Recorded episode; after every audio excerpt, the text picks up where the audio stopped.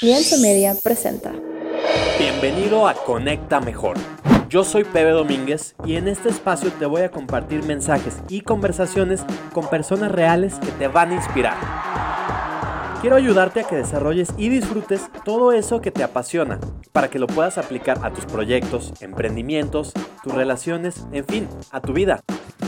Si tú estás listo, comenzamos.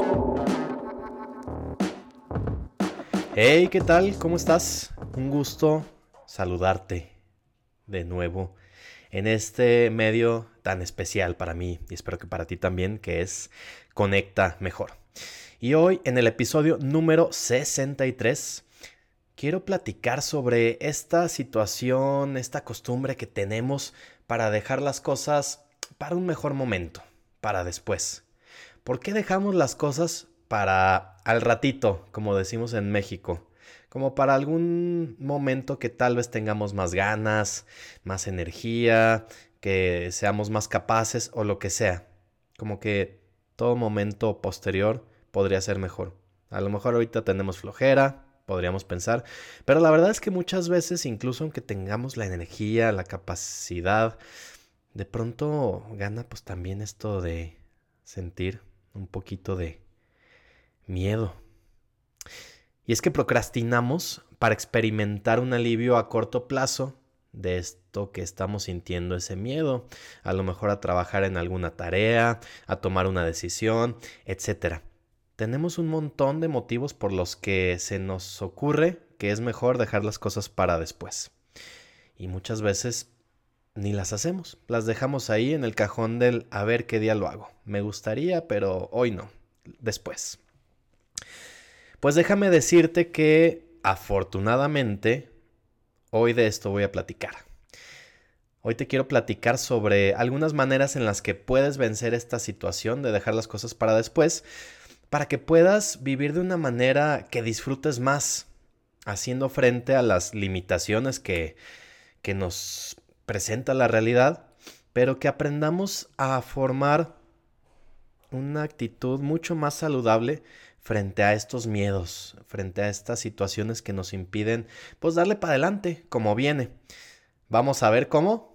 Venga, vamos a darle. Bueno, pues una frase muy común, te lo dije hace un momento, y seguramente la has dicho alguna o varias veces en tu día, o alguna o varias veces en tu día. Yo lo hago seguido, y es esto de, pues lo hago al ratito. ¿A cuánto equivale un ratito o un ratote? Al rato. Es una costumbre que tenemos, como te digo, mucho en, México. Y luego personas de otros países, aunque hablen español, como que no les queda muy claro a qué se refiere esto de al ratito. Los mexicanos pues lo tenemos más o menos. O sea, sabemos que al rato pues es como sí lo voy a hacer, pero más tarde. Al ratito, tal vez, pero capaz que no. A lo mejor sí hablamos de algo que para ti no es tan importante. Pero estarás de acuerdo en que son palabras que todos hemos dicho, que todos seguido las escuchamos. Y no es otra cosa que un signo revelador de la procrastinación. Para variar, quiero platicarte sobre un, episodio que a mí me marcó mucho de Los Simpson. ¿Cómo, ¿Cómo no iba a hablar de Los Simpson, verdad? Y es este episodio en el que Homero por fin se decide a ser astronauta. Dentro de las múltiples ocupaciones que ha tenido Homero, una de las principales, que hasta la tiene en la sala de su casa, es ese tiempo en el que dijo, ok, creo que soy capaz y me voy a apuntar para ser astronauta. La historia nos hace ver que probablemente no era la persona más capaz para el puesto. Sin embargo, se atrevió y lo logró. Y me gusta mucho esa conversación que tiene con March, su esposa, por teléfono cuando March le dice, oye, pues es que si no, si no aprovechas esta oportunidad, a lo mejor lo lamentes el resto de tu vida. Y en ese momento Homero así como que lo piensa y dice, tienes razón, March, como aquella vez en la que pude haber conocido a Rambo en el centro comercial y me la pasé diciendo, voy al rato, y voy al rato. Y cuando llegué allá, me dijeron que acababa de irse. Y cuando pregunté al de la tienda si volvería algún día, me dijo que no sabía. o sea, no le dijo ni siquiera que no, pero le dijo no sabía, que es casi como un no. Y él remata diciendo, pues no voy a dejar que eso vuelva a pasarme nunca. Voy a ir al espacio en este mismo momento. y, él lo decía también como, como que él sentía que estar en, en este equipo de astronautas, uno de los beneficios que le iba a traer era ganarse el respeto de su esposa. Y cuando él lo menciona, su esposa le dice, no, bueno, pues yo ya, yo ya te respetaba desde antes, cuando te conocí ni siquiera sabías utilizar el teléfono y pues ahora estás a punto de hacer esto de, de, hacer el de, ir al espacio, pero no crees que no te respeto si no lo haces. y en eso se escucha que Homero sigue marcando el teléfono, ¿no? Los, los, eh, los botones, como si todavía, mostrando que todavía no sabe utilizar bien el teléfono. Pero el punto es que luego a veces por medio del humor, no específicamente de esta, de esta serie, podemos aprender por un lado identificarnos a muchas situaciones de nuestra vida y como es algo gracioso es más fácil que las adoptemos, que no nos sintamos acusados de decir, ah, sí, a mí también me pasa. Sin embargo, bueno, si has visto algunos capítulos podrás ver que muchas de las cosas de la vida diaria ya pasó en este programa. Y por eso es tan común que luego dicen, ah, los Simpson lo, lo predijeron. Porque, pues sí, es la base de su éxito, el mostrar situaciones de la vida real con ciertas observaciones muy particulares que hacen ver que la realidad es graciosa. Pero bueno, lejos de seguir hablando de este tema que me apasiona, como son los Simpson, quiero volver al tema principal, que es el hecho de cómo nos perjudica tanto la procrastinación.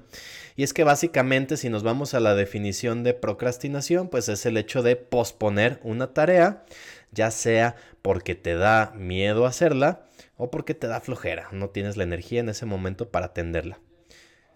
Pero ojo, no todo aquí es negativo.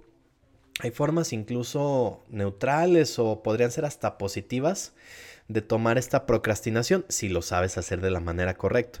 Por ejemplo, puede ser algo neutral o incluso positivo cuando decides retrasar una tarea que en ese momento ves como menos importante para atender tareas más importantes.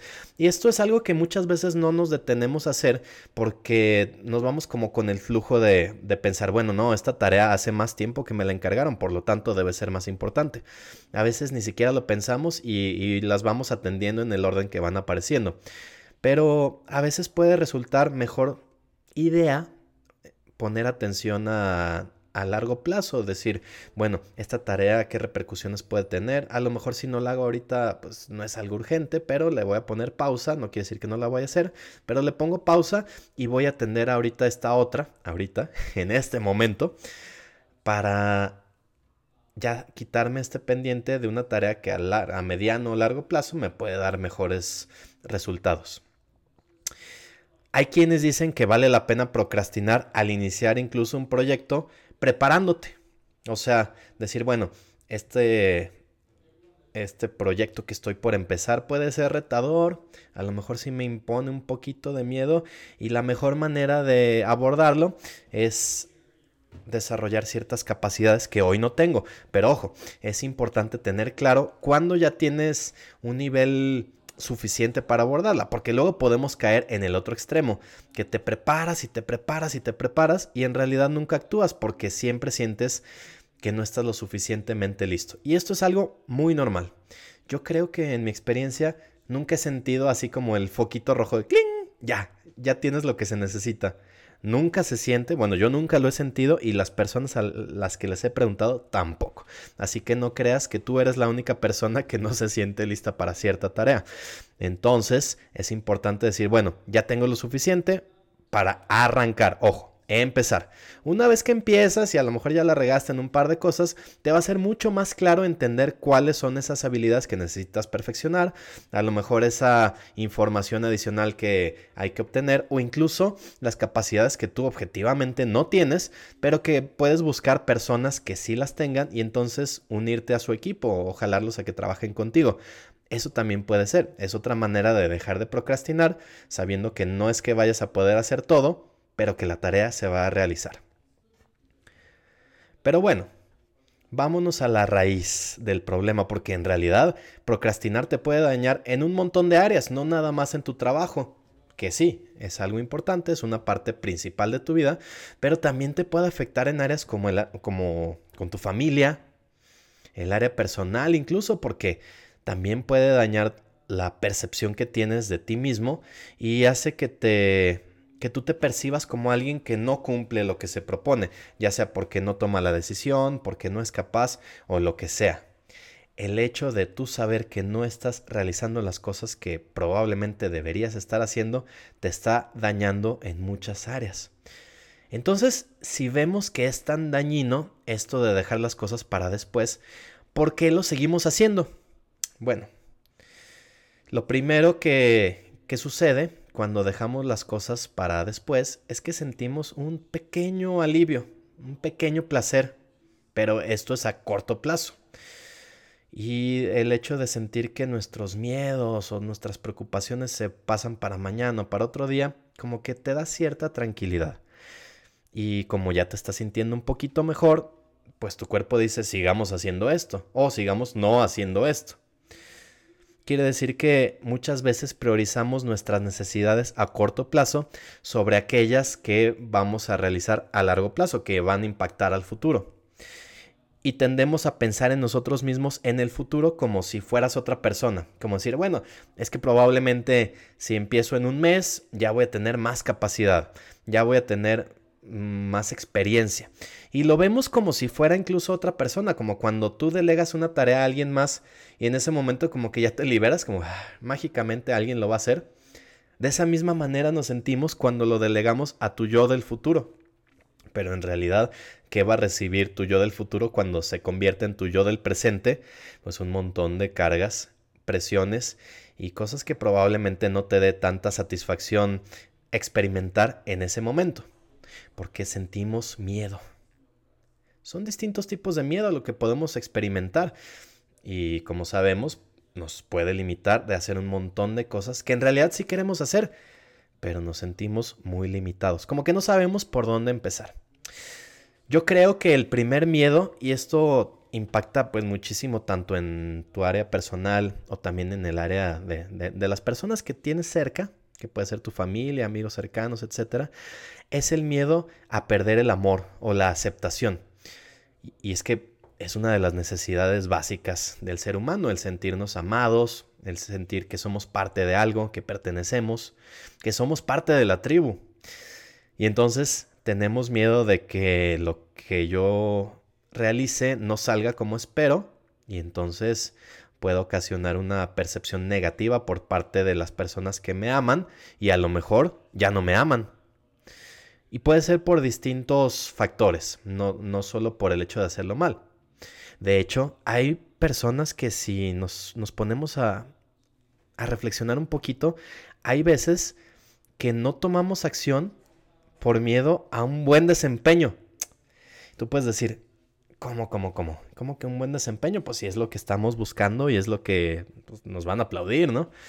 No necesariamente. Y es que, como sabes, hay ocasiones en las que, como dice el refrán, a las personas les gusta que te vaya bien, pero no que te vaya mejor que a ellos. O sea, habrá personas que tal vez sientan envidia o que estarán resentidos por tu éxito. Y entonces nos puede preocupar que esa envidia debilite nuestros vínculos estrechos nuestras amistades cercanas. Esto se le llama la ganancia oculta. O sea, son esas cosas que, que podrían tener consecuencia si logras lo que te propones. Y a veces ni siquiera son conscientes. Necesitamos darle un buen tiempo a la reflexión para que esto salga a la luz y saber por qué no te estás animando. Porque sí, claro, por un lado sería evidente pensar que un mal desempeño podría ser que te rechacen, pero también uno bueno. Entonces es interesante pensar qué, son las, estas cosas que nosotros estamos percibiendo, qué creemos, qué sentimos que puede pasar, tanto si intentamos hacer algo y no nos funciona, o incluso si intentamos hacer algo y sí nos funciona. Es curioso. Y por lo tanto, relacionar nuestra necesidad de aceptación con nuestros resultados, podría estar metiéndonos en ese círculo vicioso de no lo intento porque no me sale y no me sale porque no lo intento, o no lo quiero intentar por miedo a que sí me salga y entonces pierda mis amistades, mis amigos, mi pertenencia. Es interesante, yo creo que vale la pena tomar un espacio para reflexionar sobre las consecuencias, porque como sabes, no todo lo que te propones es en sí el resultado de aquella cosa que te está eh, que te has que te propusiste, sino lo que podría desencadenar el hecho de que sí lo consigas. Yo me acuerdo que de muy chico, a lo mejor tendré unos 7, 8 años, eh, empecé a, jugar fútbol ahí en el equipo de la escuela. Y, y, yo tenía el modelo de referencia de mis papás. Los dos fueron grandes deportistas, muy reconocidos. Y yo, yo, por un lado, me sentía motivado de decir, bueno, si soy hijo de ellos, probablemente sea bueno. Pero al mismo tiempo me sentía con mucha presión de decir, es que como son tan buenos, probablemente si yo me equivoco en algo, me voy a sentir juzgado. O a lo mejor ellos ya no me van a querer. bueno, ese tipo de cosas que un niño de 7, 8 años podría sentir. Y me acuerdo que me daba un pavor que fueran ellos a mis partidos cuando lo intenté en el fútbol simplemente no, no me salió. Me frustré, me decepcioné y lo dejé por un tiempo. Dejé los deportes, de hecho, como por uno o dos años. Hasta que después, y solo por diversión, empecé a practicar básquet, básquetbol. Em, y ahí me empezó a ir un poco mejor. Sin embargo, el hecho de que de que mis papás fueran a verme a mis partidos me seguía generando ese, ese nervio. Es más, ni siquiera me gustaba decirles cuando tenía partidos. Y ya cuando no quedaba de otra, que ya se habían enterado por otro medio que íbamos a tener partido, decía, pues bueno, pues ya ni modo, que me vean. y es curioso porque pienso en otro de mis hermanos, mi hermano el más chico, creo que él tenía una referencia distinta. A lo mejor ya nos había visto, nosotros somos cuatro hermanos y él siendo el más chico probablemente ya nos había visto como que era algo normal en la familia, el practicar deportes, estar en torneos y todo esto. Y él al contrario, a él le gustaba mucho que fuéramos a verlo, al punto de que a veces podría sentirse mal de que no fuéramos a verlo. Y si te fijas, en realidad, pues la actividad es la misma, pero los miedos que sentíamos eran distintos. Yo, yo tenía este miedo a, decepcionar a las personas con mi rendimiento deportivo y a lo mejor mi hermano el más chico eh, quería sentir esa aceptación por medio de, de que se le dedicara tiempo a su actividad. Y aparentemente es lo mismo, pero ese miedo a perder esa cosa tan valiosa como puede ser el amor de la familia, nos podría estar generando ese tipo de cosas. Yo sí, sí pensé en dejarlo para después, en ya no practicarlo. Y a lo mejor para mi hermano al contrario, fue una motivación para decir, bueno, ya si vienen a verme o no vienen, no importa porque yo estoy centrado en esto, a mí me gusta y voy a avanzar. Entonces es interesante cómo cuando te desapegas del hecho de, de que si, si hago esto bien o mal, me van a aceptar o no me van a aceptar y simplemente encuentras tus motivos personales y te enfocas en eso, es mucho más probable que puedas vencer esa procrastinación, que digas, bueno, hoy yo siento ganas de hacerlo, ya veré después el resultado, pero hoy lo quiero hacer, yo creo en esto y vamos para adelante. Entonces es cuando podemos ir desapareciendo o desvaneciendo, mínimo ponerle un poquito de pausa a ese miedo a perder la aceptación. Creo que otro de los miedos, y, esto es algo que yo experimento muy seguido, a lo mejor más seguido de lo que, de lo que debería, es el miedo a la imperfección. Y es que muchas veces a lo mejor hemos desarrollado esta mm, expectativa muy alta porque nos sentimos muy capaces, a lo mejor hemos desarrollado cierta actividad por, por cierto tiempo, ya nos consideramos competentes, y entonces a veces si decimos es que incluso ya puse mi identidad en esto, ya las personas me identifican como la persona que hace bien tal cosa, tal actividad. Por lo tanto, si, si lo hago mal y las personas están acostumbrados a verme hacer las cosas bien, pues como que les va a brincar, se van a decepcionar, voy a quedar en ridículo, ¿no?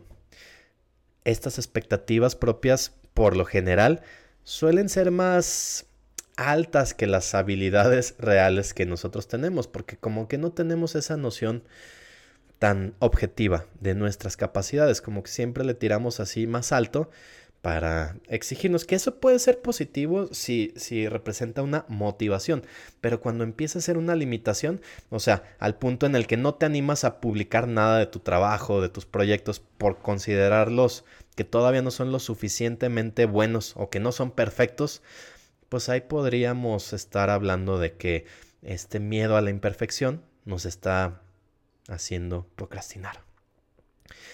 Y ojo, hay que ver esto de la perfección. Es un buen punto para apuntar sabiendo que no existe, que no lo vas a lograr. Y no porque no seas competente, sino porque no existe.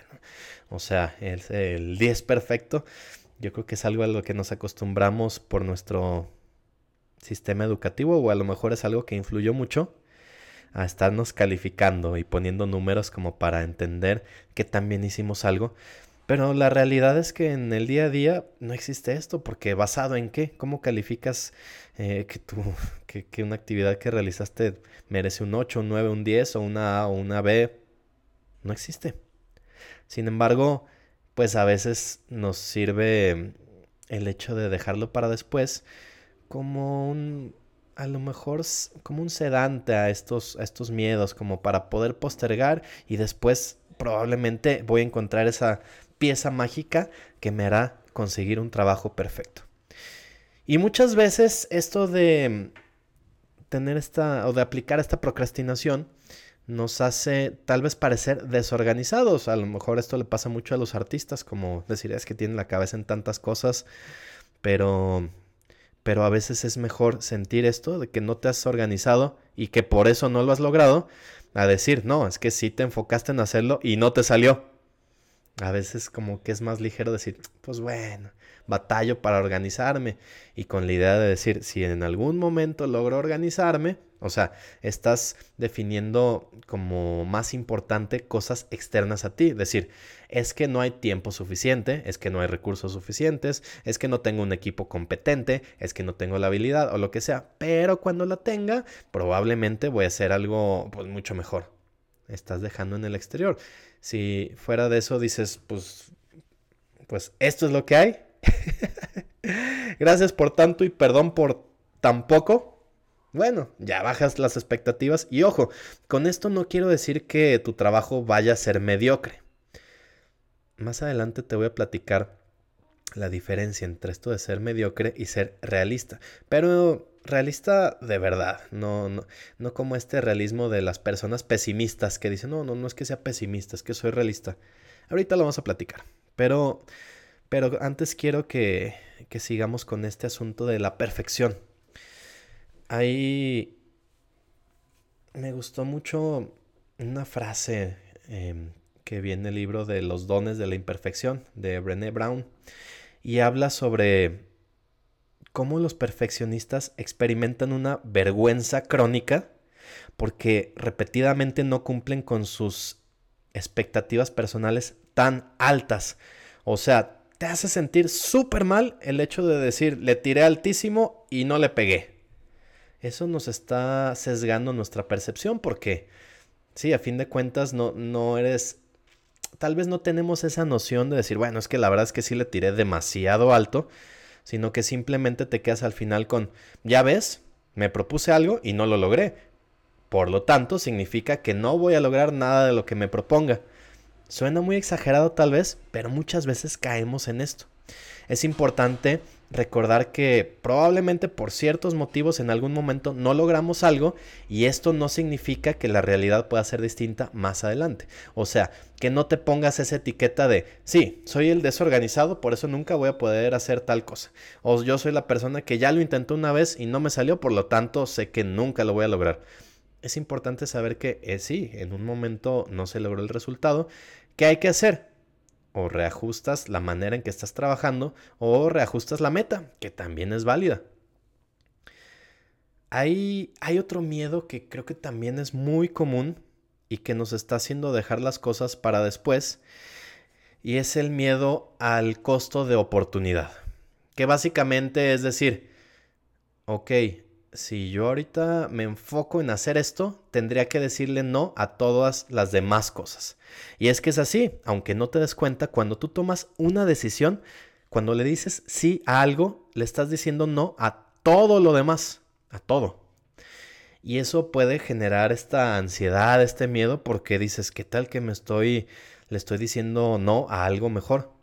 Esto actualmente y en, en nuestra era de la superconectividad se conoce como el efecto Netflix, que básicamente, tomando el ejemplo de la plataforma, es decir, se siente este miedo a que si yo estoy viendo esta película o esta serie, estoy dejando de ver todas estas otras. Y a lo mejor la película que estoy viendo no es tan buena como la que podría estar viendo si estuviera dedicando ese tiempo. Es curioso porque eso nos, o sea, lo aplicamos a, a muchas áreas de nuestra vida. A lo mejor alguien puede posponer las cosas para Mm, digamos, quieres formar una familia, pero dices, no, es que no lo quiero hacer todavía porque si quiero formar una familia, entonces necesitaría abandonar mi aspiración de convertirme en algún día, perdón, en, en ser un actor profesional. Y mi experiencia me ha dicho que no va de la mano formar una familia el tiempo que le tienes que dedicar a el tiempo que le necesitas dedicar para ser un actor profesional exitoso. Es una idea, puede ser cierta o puede no ser cierta, pero es una idea que, en tu mente es necesito elegir una cosa o la otra, entonces mejor en algún otro momento forma una familia. O lo mismo con tener pareja. Ahora que hay tantas opciones de conocer personas en tantos lugares, ya sea en persona, por aplicaciones o lo que sea, el hecho de estar con una persona te hace pensar que estás perdiendo el tiempo que podrías aprovechar en conocer a otra persona. Y entonces estás brincando de una persona en otra, en otra, en otra, y en realidad no estás disfrutando con la persona que estás. Es interesante cómo aparentemente tantas, tantas opciones, irónicamente, hacen que disfrutemos menos que antes que había menos opciones. Curioso, ¿no? hay una lista de factores que no, que en realidad no todo tiene que ver con que tomes la decisión de manera objetiva, sino que de alguna manera ya nos predisponen a que procrastinemos. Y puede haber factores tan básicos como lo es incluso la biología, es decir, que tu cerebro desde el principio esté cableado para que tal vez exageres las amenazas. Eso es algo que le pasa a muchas personas. Em, hay personas que debido a que experimentan miedo en intensidades más altas, es factible que se sientan más desesperados por el alivio que proporciona la procrastinación. O sea, sientes ese pánico irracional que dices, pues mejor lo dejo para después y me calmo ahorita. A estar pensando y pensando y pensando en cómo lo voy a hacer y nomás no lo haces y eso te desgasta. Y es que no solo estamos hablando de un dolor psicológico, sino también de un dolor físico. Eh, empiezas a experimentar dolores en tu cuerpo. Dicen que todos los malestares del cuerpo en realidad son cuestiones interiores que no hemos resuelto. No sé qué tan así sea, si es que todas funcionen así, pero yo he podido comprobar que un par de situaciones no resueltas en mí, o sea, en mi interior, sí se me ha reflejado en, pues pueden ser dolores de cabeza, dolores de estómago, a lo mejor dificultad para respirar, bueno, todas esas cosas que sabes que sientes cuando tienes nervios por mucho tiempo, miedo o lo que sea, incluso a lo mejor alguna decepción. No solo es dolor psicológico, también físico. Por ejemplo, pensemos en personas que viven la depresión. Y a lo mejor para quienes no la vivimos es difícil entenderlo, porque, bueno, se dice que solo sintiendo depresión puedes entender cómo es vivir con depresión. Y nosotros viéndolo desde afuera podríamos simplemente decir, ah, pues es que échale ganas, no estés triste. y pues nada más fuera de la empatía que puede ser esto, ¿no? Una persona con depresión simplemente no puede tener la energía necesaria a veces para levantarse de la cama, ahora que le pidas que realice un esfuerzo superior por alcanzar sus metas, una vez que lo entiendes, si suena pues desubicado. Entonces podríamos entender que si esto es un factor biológico, bueno, muchas veces la procrastinación puede venir de aquí. Hay otro factor que también tiene un impacto directo en el hecho de que nos decidamos hacer o no las cosas y es la autoestima que podamos nosotros em, vivir o ser, ser conscientes. Y, y, aquí es algo que hay que tomar en cuenta. Es una cosa que creo que se malentiende y es muy, muy común. Y es que las personas a menudo equiparamos la autoestima alta con autoestima saludable. Y esto es en el mejor de los casos debatible.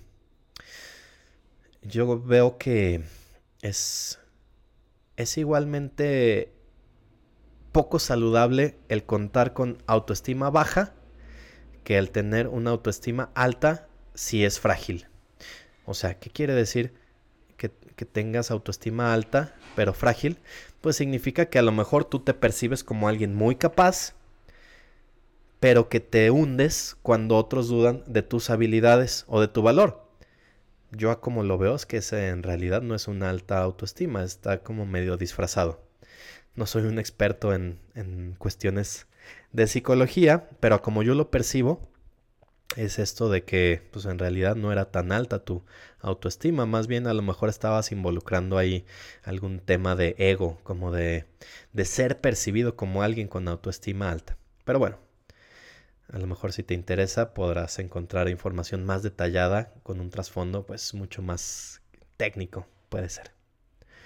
El punto es, si algo podemos estar de acuerdo, es que las personas, ya sea con autoestima alta o baja, pero, con, pero que es frágil, es muy factible que se pongan a la defensiva.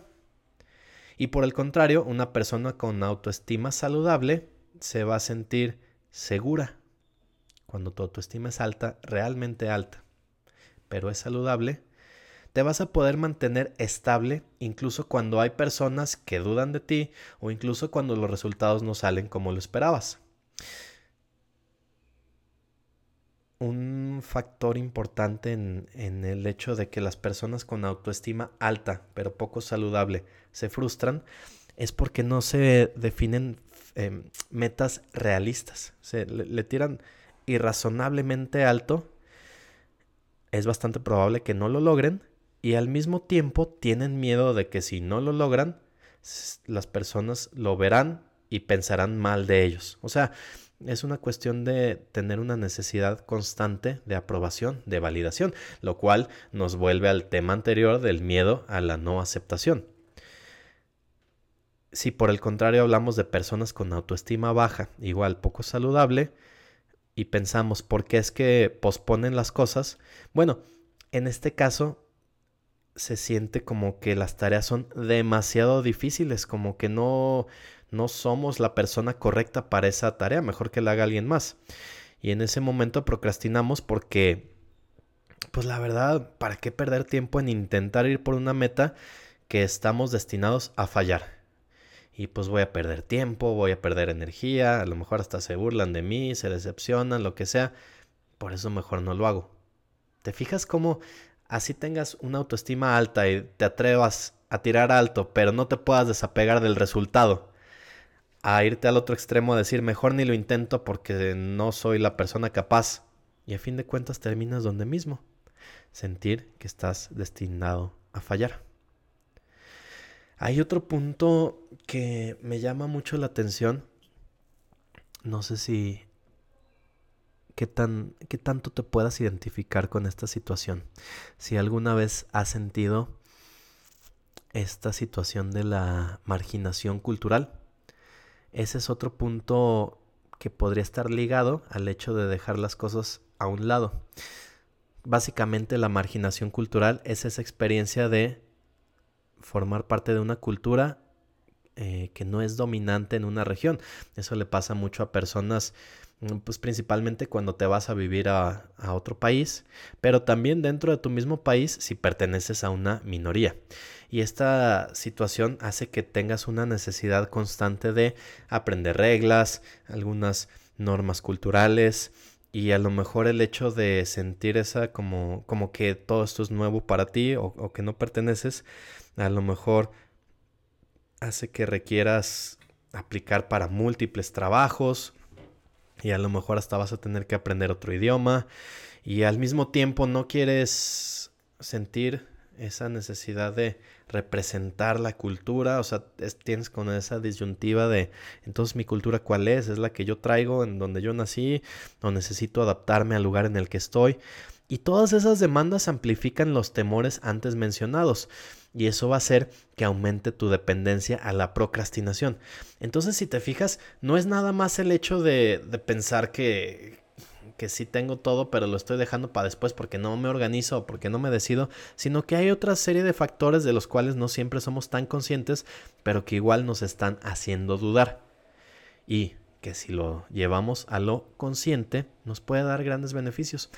Me gusta mucho esta frase que decía Carl Jung, donde hablaba, hablaba, hablaba sobre el inconsciente y decía que mientras tú no hagas consciente lo inconsciente, todas esas cosas te van a dominar y tú lo llamarás tu destino. O sea, cuántas de esas cosas ni siquiera somos conscientes, pero nos están haciendo obtener los resultados que hoy estamos teniendo y nosotros lo percibimos como, ah, pues es que eso me tocaba, era mi destino. Y si los empezamos a ser conscientes y detectamos, ah, es que mira, a mí me pasan estas cosas, yo no era consciente, pero es porque mi actitud está siendo de esta manera. Es porque yo constantemente voy por acá y, muchas veces toma mucho trabajo y, de nuevo hay que tomar apoyo de personas profesionales. ¿Por qué no considerar un proceso de terapia o, algo que para ti represente esa eh, capacidad o esa oportunidad para conocerte mejor a ti mismo? Y una vez que conoces ese tipo de, que, aprendes a conocerte, es que dejas de sentir tan fuerte, no digo que se borre, pero dejas de darle tanta importancia a cuestiones como la aceptación, la opinión, etc. Pero que sea auténtico, porque llegas a un punto en el que te conoces tan bien que el hecho de que alguien, por ejemplo, digamos, te rechaza, dices, bueno, pues es alguien que no se sintió atraído hacia lo que yo ofrezco, pero eso no me está restando el valor a mí, simplemente pues tenemos intereses distintos. Por mencionarte algo. Pero bueno, esta creo que sería tarea para otro episodio tal vez. No quiere decir que no sea importante. Probablemente más adelante hablaremos de este asunto porque también es una herramienta primordial. Entonces, bueno, para ir cerrando y no quedarnos simplemente en lo negativo porque pues entonces qué chiste, ¿no? Quiero compartirte algunas cosas que en mi experiencia han funcionado para poder derrotar esta situación de la procrastinación. Yo la verdad es que he batallado mucho con todo esto, me he quedado mucho tiempo con cosas que me gustaría haber hecho y luego pasa el tiempo y digo, ay, si hubiera empezado hace un año ya, hoy ya sería una persona competente en tal área o ya habría logrado tales cosas. A lo mejor no, pero si algo es cierto es que si nunca lo empecé, pues nunca supe cuáles eran los resultados. O igual te lo comparto después. No, no te creas. Tiene que ser ahora, ahorita, ahora. Y antes de, de, compartirte esto, quiero decirte que el hecho de que llegues a sentir ciertas emociones no es que tú seas responsable. No puedes elegir sentir o no una emoción. Sin embargo, lo que sí puedes hacer es regularlas. Y el hecho de que tú entiendas cómo conocerte y cómo regular esas emociones te va a ayudar primero pues a calmar todos esos miedos. ¿Para qué? Para que no los exageres. A lo mejor los entiendes, los ves como cosas que a lo mejor pasan, a lo mejor no, pero te das cuenta que en ese momento no existen. Y si no existen, menos es hacer que los exageres. Por lo tanto, yo creo que una de las cosas básicas que a mí más me han funcionado es entender cómo funciona esto de la atención plena, el llamado mindfulness.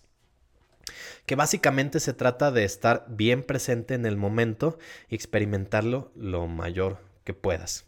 Se dice que todo esto de la ansiedad es exceso de futuro, es, es, decir, estarte preocupando por lo que podría pasar, que la mayoría de las veces no pasa, pero podría y en tu mente se siente como real.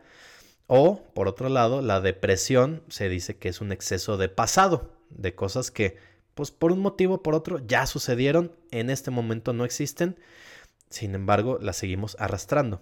Entonces, si no vamos a estar apegados a los resultados del pasado y no vamos a estar preocupados por los resultados del futuro, sino que nos centramos en lo que en este momento existe, que es lo único que existe y es el presente, es más fácil que soltemos un poquito esas situaciones incómodas de los miedos, de la ansiedad, esa palabra tan común en estos días, ¿verdad? De la ansiedad. Básicamente se trata de observar, de aislarte un, poco como tú mejor lo, puedas hacer. Em, lo ideal sería dedicarte un tiempo a la meditación, pero a lo mejor no en este momento no se puede hacer, pero básicamente se trata de dedicarte a observar tus pensamientos, tus emociones y también las sensaciones que tu cuerpo esté percibiendo. Y, no vas a juzgarlas, no vas a criticarte por sentirte mal o por, o por estar sintiendo lo que sea. Simplemente lo vas a observar, lo vas a detectar y dejas que se vaya. Esto reduce la, sí, por un lado, la ansiedad, el miedo, el estrés, todo esto. Y es que cuando aparece una tarea abrumadora en tu mente, pues es como esta alarmita, ¿no? Como que empieza a sonar y la mente se llena de miedo y después del miedo te van a empezar a llegar pensamientos críticos sobre esos miedos. Y entonces va a ser muy probable que en ti vengan frases como es que todo es tan difícil para mí. O Ay, la verdad es que yo debo ser un perdedor porque nada me sale. Y todo esto en realidad no es que sean pensamientos tuyos. Te están llegando porque en algún lugar los escuchaste y los estás tomando como si sí fueran propios. Y como tú no estás poniendo atención para evaluar si es correcto o no, sino que todo lo tomas como correcto, pues ahí te da el bajón y te empiezas a sentir mal. Por otro lado, si decides a tomar práctica de esto de la atención plena, es importante que entiendas que hay que enfocarse en simplemente notar tus pensamientos y tus emociones sin juzgarlos.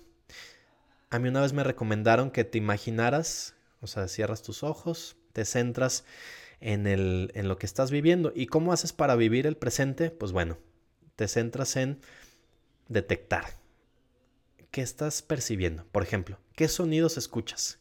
A lo mejor escuchas el ruido de la calle, a lo mejor escuchas un pajarillo que se postró en tu ventana, o a lo mejor escuchas el ruido del ventilador, o lo que sea. Y también, ¿qué ves? Bueno, pues podrás enfocarte en qué cosas estás viendo en el lugar en el que estás. A lo mejor la pared, a lo mejor, ojalá no sea la pantalla, porque eso es más difícil de, poner atención, o sea, como de desconectarte, pero pueden ser otras cosas, simplemente que seas consciente del lugar en el que estás y también de qué sientes. Eh, si estás sintiendo, por ejemplo, a lo mejor frío, o, cómo se siente la ropa en tu cuerpo, o cómo sientes tu cuerpo a lo mejor apoyado en la silla o en la cama donde estás. Todo esto te hace que seas más consciente de lo que en realidad está sucediendo, no de lo que podría pasar o de lo que tal vez pasó. Y al mismo tiempo, todo lo que va apareciendo simplemente lo, lo ves como algo que le pones un post-it lo etiquetas, pero no dices ni siquiera es bueno o es malo, ¿no? O sea, a lo mejor viene a tu mente. Ok, lavar el coche. Ah, bueno, pues ¿es bueno o es malo? Pues ninguno de los dos, es una actividad. Ok, pagar la renta y te empiezas a sentir nervios de, ay, no, es que no me han pagado y es que no sé si me vayan a pagar este mes y luego si no pago la renta a tiempo a lo mejor me echen a la calle y si me y si no y si me echan a la calle pues probablemente no esté muy pues esté sufriendo tales cosas. Ya te estás imaginando un montón de cosas cuando en realidad lo único que hay que marcar es pagar renta. y a lo mejor si dejas de preocuparte por las cosas que podrían pasar, simplemente te centras en decir, ok, ¿cómo le hago para pagar la renta? ¿Te fijas la diferencia? Y ninguno es más real que el otro, porque en ese momento ninguna de las dos existen. Pero ¿con cuál te sientes mejor? Y sí, muchas personas practicamos esta atención plena a través de la meditación. Insisto, es muy recomendable. Pero la verdad es que también lo puedes practicar en, en algún momento particular que notes que estén surgiendo estos sentimientos. mm, a mí luego de pronto me, me llegan estas, estas emociones o estos pensamientos cuando estoy en el tráfico. Y es muy fácil encerrarte en, es que ya voy bien tarde, es que hay un montón de tráfico, es que no cargué gasolina, es que ya tengo hambre, es que no sé qué. Bueno, una cosa es cierta, estás encerrado en el tráfico o tú estás siendo parte de ese tráfico, no hay mucho que puedas hacer, pero sí hay mucho que tú puedas cambiar en la forma en que lo estás interpretando.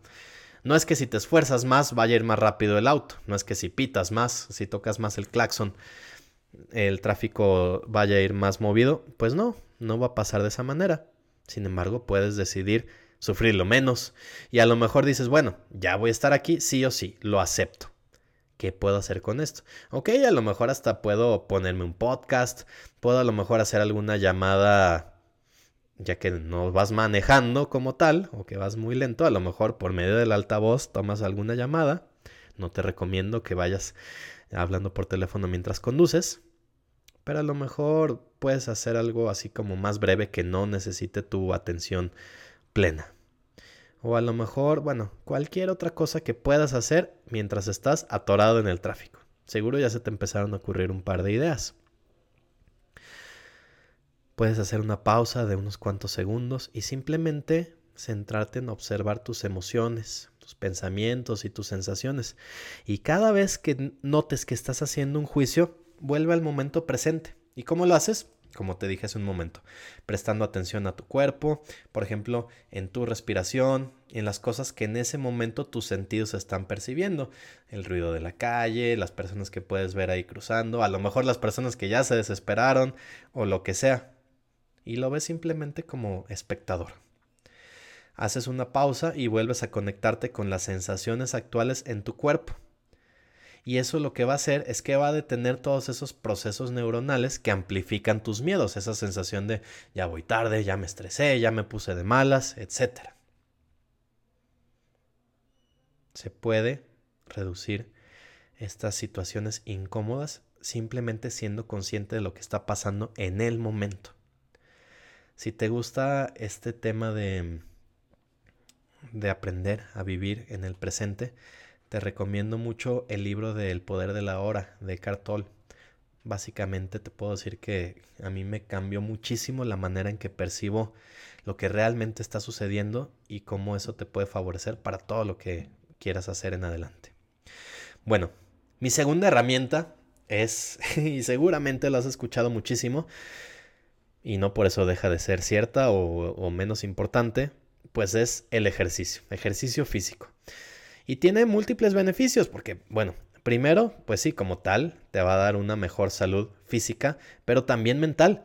Y aparte, mejora tu estado de ánimo, porque pues por un lado libera endorfinas, que, son básicamente los grupos de hormonas que generan esos sentimientos positivos y te hacen sentir que vas a tener éxito en las próximas tareas. Y pues sí, en segundo lugar, también va a promover un pensamiento mucho más claro, ya que la actividad física aumenta el flujo de sangre a tu cerebro y te ayuda también a pensar más rápido y a generar nuevas conexiones. Esto aumenta la capacidad para persistir a través de tareas desafiantes. Quiere decir que te vas a sentir con más energía y que el hecho de de generar nuevas conexiones quiere decir que a lo mejor hace un tiempo aprendiste sobre cierto tema y hace poquito aprendiste sobre otro tema y el hecho de generar conexiones te podría ayudar a encontrar nuevas soluciones uniendo conocimientos de distintos momentos para una solución perfecta para ese momento. Todo eso es posible si permites hacer un lado o reducir un poco el estrés y enfocarte en que tu cuerpo funcione de una mejor manera como fue diseñado. Y tú te podrás preguntar, bueno, pues sí, eso sí, ya me decido a hacerlo. Pero muchas veces eso es justamente con lo que procrastinamos, con hacer ejercicio, lo dejamos para otro momento. Si digo, ay, no, hoy, solamente tengo 15 minutos y mi rutina es de una hora, pues ya, mejor mañana o la siguiente semana. Ay, el lunes empiezo, ¿no? El clásico empiezo el lunes. ¿Cómo hago para no procrastinar con el ejercicio? También muchas veces el hecho de pensar en hacer algo que nos va a causar dolor o incomodidad pues no dan muchas ganas de hacerlo. Ah, por mucho que digas, bueno, es que sí, me gustaría mucho verme como modelo de Instagram o me gustaría sentirme más ligero o lo que sea, pues si la actividad no te motiva, va a ser muy probable que procrastines con realmente hacerla. Por lo tanto, es importante que esta actividad sea ya de por sí agradable y gratificante. O sea, que no tengas que esperar tres o seis meses para empezar a ver resultados, sino que sea algo que ya estás disfrutando en ese momento. A lo mejor podría ser el hecho de que te acompañe un amigo con el que disfrutas platicar y a lo mejor practiquen una actividad que pueden estar ahí platicando mientras la practican o simplemente te motive el hecho de decir es que él está comprometido y eso refuerza mi compromiso, vamos a hacerlo simplemente el hecho de practicar algún deporte que te guste y que en el momento de practicarlo ya te esté dando ese beneficio aún antes de que siquiera vea resultados de decir, ah, mira, ya, ya tengo más energía o ya bajé de peso. No, simplemente en este momento estoy sintiendo satisfacción. Sí estoy cansado, pero me estoy divirtiendo, lo estoy disfrutando. Es más probable que pienses en pronto realizar esa actividad de nuevo. O qué tal si ligas con otra actividad que también disfrutes. Por ejemplo, decir, bueno, voy a salir a andar en bici o voy a salir a correr y al mismo tiempo voy a escuchar el podcast que más me gusta. Como puede ser Conecta Mejor, ¿no? Por mencionarte algún ejemplo, ¿no? O algún otro que también te guste. O sea, la cosa es que tu mente asocie algo positivo, algo que disfrutas mucho con cierta actividad. Entonces a lo mejor puedes decir, solo voy a escuchar este podcast que me gusta tanto cuando salga hacer ejercicio. Y entonces ya como que se refuerza ese estímulo y te van a dar muchas más ganas de, ah, pues de seguir con este hábito. A fin de cuentas, si hay algo con lo que me gustaría que te quedes, es con este hábito. Definir objetivos realistas, que sean realistas para ti.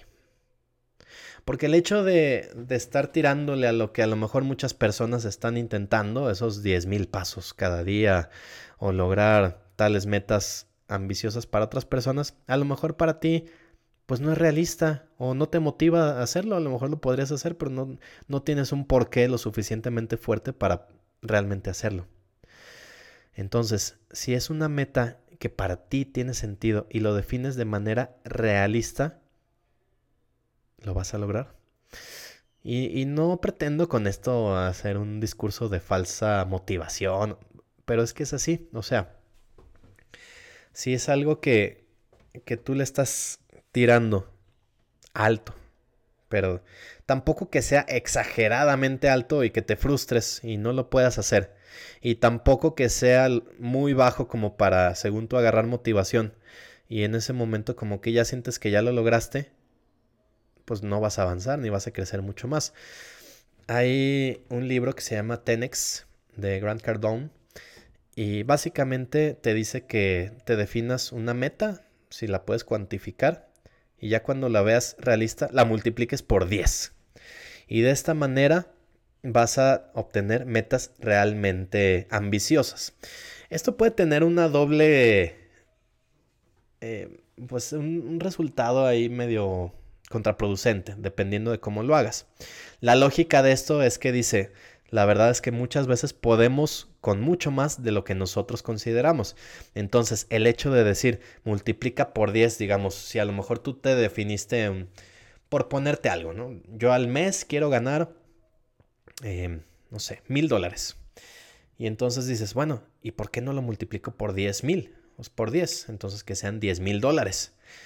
Ok, entonces ya el tipo de tareas que necesitarías hacer probablemente cambien si, si estás tirándole a mil dólares y a lo mejor si quieres llegar a diez mil probablemente sea otro tipo de tareas o a lo mejor sea un poco más el tiempo que necesites dedicarle, no necesariamente que sea 10 veces más tiempo, pero que a lo mejor entiendas cómo ser más eficiente con el tiempo porque no vas a tener más que las mismas 24 horas. Y esto lo que te dice es que lo más probable es que no llegues a la meta que te fijaste inicialmente. Pero que si, te, si le estabas tirando a 10 mil dólares y te quedaste en 8 mil, pues es mucho mejor que si le tiraste a mil dólares y cumpliste los mil o incluso no llegaste. Entonces creo que eso es lo importante, saber que te puedes le puedes tirar alto sabiendo que es bastante probable que a lo mejor no lo consigas tal como lo pensaste, pero que sí va a ser mucho mejor de lo que inicialmente podías haber pensado que tú eras capaz. Y creo que para esto también es importante saber cómo dividirlo en pasos, porque de nada sirve creer que puedes pasar de 0 a 100 en simplemente una acción.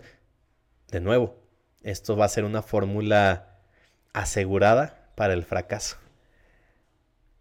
Imagínate que de pronto te dieron ganas de correr un maratón, pero pues hoy no cuentas con la condición física, la mentalidad, la energía o la motivación para correr los 42 kilómetros que requiere un maratón. Y entonces a lo mejor, por un lado, pienses, ay, no, es que eso es demasiado. Imagínate, no, no, no, fíjate cómo se ven ahí los maratonistas. Pues no, se ven muy diferentes a como yo y me veo. Y, va a ser muy cansado. Aparte ni tengo tiempo para estar entrenando. Y luego ni estoy comiendo bien ahorita mis hábitos y traigo las desveladas. O sea, se te ocurren un montón de motivos por los cuales no es buena idea. Y lo más probable es que ni siquiera te inscribas porque te va a abrumar o te vas a decepcionar diciendo que pues lo intenté una vez, salí a correr y pues a los 100 metros me cansé. Eso no funcionaría porque no lo estás dividiendo en pasos y, por lo tanto no estás poniendo una meta realista a cada paso. ¿Qué tal si en vez de eso dices, bueno, ok, me voy a poner metas escalonadas? O sea, hoy no, pues tengo mucho que ni siquiera salgo a correr, me voy a proponer correr un kilómetro. Y a lo mejor mañana o en una semana dos. Y después cinco kilómetros la meta va a ser que las piernas me den lo suficiente para correr esos 5 kilómetros y que no, que no me falte el aire. Una meta así va a ser mucho más realista porque te va a permitir medir tu crecimiento efectivo. O sea, ya vas a poder mirar hacia atrás y decir, bueno, en un mes he ido creciendo de 1 a 2, a 5, a 10. Probablemente, si sigo con este, esta mentalidad, esta disciplina, en algún tiempo sí podré llegar a esta distancia de los 42 kilómetros o hasta más, si tú quieres.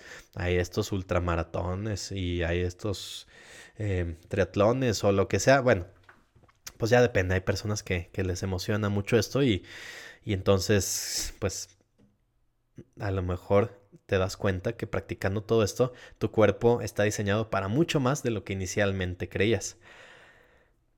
A lo mejor al paso que vas, Capaz no logras cumplirlo en una semana, pero a lo mejor sí en tres meses o seis, o cualquier cantidad de tiempo que tú veas realista para ti. Y es que una vez que lo hayas conseguido, podrás seguir haciéndolo mientras sea algo que tú quieras hacer. O sea, decir, ok, ya, por fin, un año después o el tiempo que haya sido, ya conseguí correr esa distancia, corrí mi primer maratón. Bueno, si quieres correr otro, pues probablemente ya, sea cosa de que mantengas esa disciplina, ese entrenamiento, pero no es que te tengas que seguir exigiendo correr más y más y más, sino ya simplemente es mantener. Y mientras para ti tenga sentido y el cuerpo te dé, pues puedes seguir realizándolo por el tiempo que sea posible. Si un paso hacia tu meta es más desafiante de lo que esperabas, no hay que tomarlo como una señal de, ah, ya ves, no iba a poder yo veo que en ese momento lo que necesitas hacer es hacer una pausa, descansar para permitir que tus miedos desaparezcan o disminuyan y entonces lo vuelves a intentar más tarde. Y ojo, y aquí esto sí se vale. Si vamos a hablar de cosas que te hagan sentir mejor, pues ¿por qué no pensar en darte un premio? Una gratificación. Sí, estamos peleando contra esto de la gratificación inmediata que puedes obtener de manera tan sencilla como en, redes sociales o en la comida rápida o todo esto que te da muchísimo placer sin siquiera esforzarte o con una dosis de esfuerzo muy, muy pequeña, pero no te está permitiendo realmente crecer. Aquí no, aquí te vas a dar un premio, pero porque dices, es que ya hice todo esto, me esforcé, voy mejorando, lo estoy haciendo ahora sí, me voy a dar este premio. Lo que tú quieras, lo que para ti tenga sentido.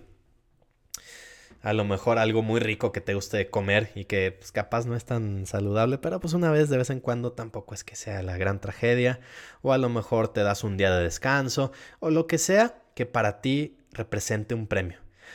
Y es que además de el momento que estés disfrutando y que ojalá lo puedas vivir de manera plena, sin pensar en, ay, pero mañana otra vez voy a volver a estar pues luchando o practicando lo que sea, sino que en, ese momento solo exista eso que estás disfrutando.